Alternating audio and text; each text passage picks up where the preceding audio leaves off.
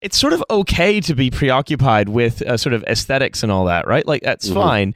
It's just that what he's done is he's crossed that wire and he applies that politically. And that seems to be the gen and that seems to be the kind of again, you know, generational politics is a it's, it's sort of it's sort of fictional, right? But Yeah. in as much as he believes in it, that seems to be his view of generational politics is um is things were cooler and less embarrassing uh, in before the 70s for me. I didn't feel pandered to, or I don't think I would have felt pandered to if I was my age back then. Um, so therefore, something something has gone wrong, but uh, or something or some people are experiencing reality wrong, right? They need to be uh, they, they need to tune out of the you know the because again the real this is pure adbusters right the problem is you know more kids know about mcdonald's than can identify an oak leaf or whatever right you sort of you miss you're saying ah I, i'm i'm it's basically a version of being mad at the tv and again it's fine to be mad at the tv uh, because it's not showing you the fun spectacle that you want. Instead, it's showing you the bad spectacle. It's just again that he draws those politi- he draws out a political, a kind of implicit political philosophy from this, right? This idea Yeah, that like exactly. I- uh, ad, yeah, this Adbusters guy, basically. Yeah, he's doing a kind of cultural analysis that's only an aesthetic analysis and leaves out all actual politics. And the point of cultural analysis is it has to be both. Mhm. And if you Mhm. only take account of aesthetics, but you convince people that you're doing cultural theory, you're going to have a lot of people who don't think very hard but are self satisfied going along with you, thinking that they're getting a kind of comprehensive analysis of what it is to be a person. Mm. Yeah. You know what it is? It's like if Gramsci was actually just interested in like writing a book, and he that was his goal. Right. I, I love reading the Walter Benjamin book uh, about reproduction, and it's just a, a like a fetishistic uh, description of like printing presses. Yeah, it's just he's just he just yeah, it's it, he just loves printing presses. Gra- Gramsci just like becomes a television executive, basically. Yeah, totally. Well, Catherine, I was going to ask, you know, so you reread Generation X uh, recently, and I, I feel like you did the work. So, uh, what, like, as a writer in 2021, was was it a was it a bizarre experience going into this like very personal, very of its time book? Yeah, very irritating. It's Irritating. It's very irritatingly written. Yeah, it's. I mean, I guess it's also the stylist. It's the point of it because the style, like, there are a bunch of. It's extremely referential. It establishes place with a lot of street names and nearby towns, and like, we'll use proper nouns constantly. Uh, it's clever without being funny at all. Uh, it's it's a very difficult read, and the fact that it's uh, not pleasant at all the entire time. Um, so, so it was uh, that was a bit of an alienating, yeah. Alienating thing. It's- it. It's interesting to contrast that that book in particular. We were talking about this earlier, but like, uh, it's interesting to contrast that book with um, the guy who wrote Fight Club. You know, who was also sort of a voice of a micro generation that was a little bit after uh, Coupland. And yeah, but he's a better he's better at writing, right? Like I remember Mhm. his. I d- haven't gone back to read him now, but I remember his writing at least being kind of like lucid and intense, and like draws. This could be just something that I think- I'm imagining. I think his famous writing was lucid and intense. Uh, when I was after my Douglas Coupland phase, I did go through a big Chuck Palahniuk phase. I this is why uh, I brought this up, Riley, because I had a feeling.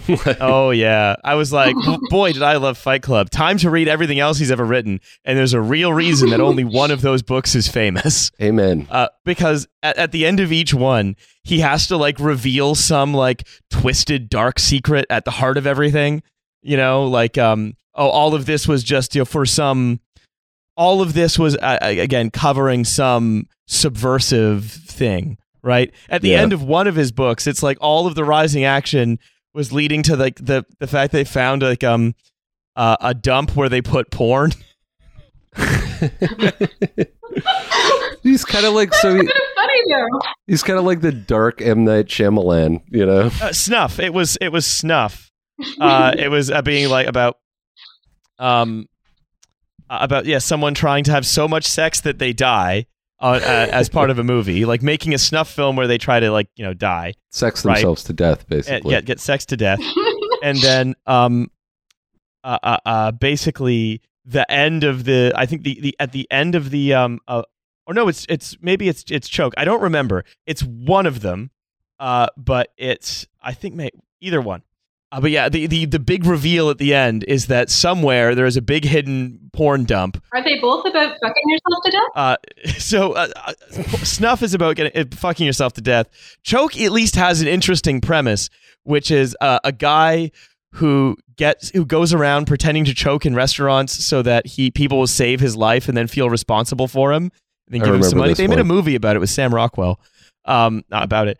Uh, but um, that might also end in the same in that way. I don't actually remember, but uh, that's the moment I remember sort of being turned off Chuck Palahniuk because I was like, "Oh, this is you're just trying to be very arch here. You haven't Wait really done much. Wait a minute, this is just stupid." Well- Okay, speaking of stupid, um, oh yeah. yeah, uh, I want to talk about uh, Coupland's art career because, oh man, All right.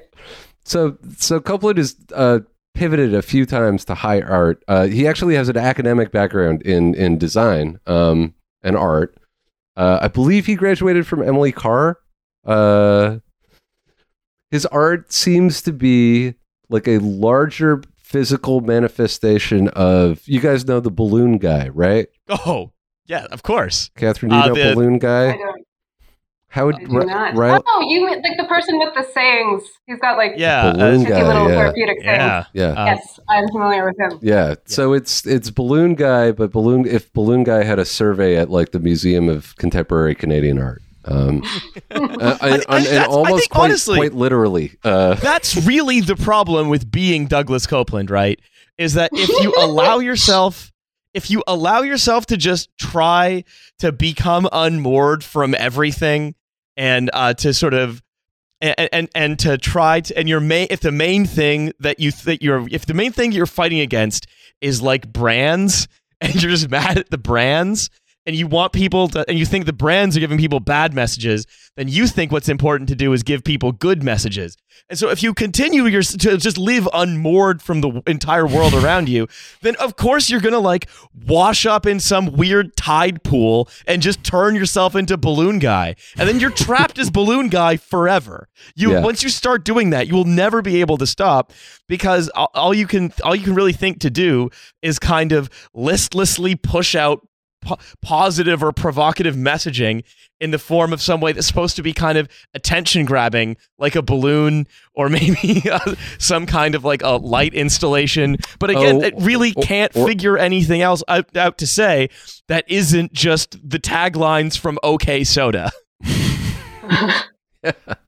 no, But it's I true. also don't even think that he actually hates the brands. He hates the fact that people are so shallow and stupid that they respond to the brands. Like, I don't think that he thinks the brands are the problem. I think That's a good he's a point. very antisocial writer. He does, he thinks that the, the people who will follow unambitious messaging are the problem. yeah. No, that- no, that's You're too easy to market to. You should be a more you should be a more complex consumer. Yeah, and that, and that again just gets to the sort of hollowness of his ideology because what does it matter if you buy a can of soda and you look at it and uh, roll your eyes and sigh performatively as you pay for it, or if you're like, "Yay, my favorite kind of soda"? At least the person who says my favorite kind of soda is having some pleasure in their short time on Earth, right? Like. I would much rather be like, oh, I fucking love, I don't know, squirt soda in the fucking glass bottle. Ooh, With- with the Zima, the best. Yeah, I love to enjoy buying a product. Like, what else do we have? Like, Yeah, it's like if, if you're gonna hate on if you're gonna like fine, be an you want to be an anti-consumerist, do whatever do whatever you want, but like don't make that your entire politics and not expect to seem like a giant dumbass.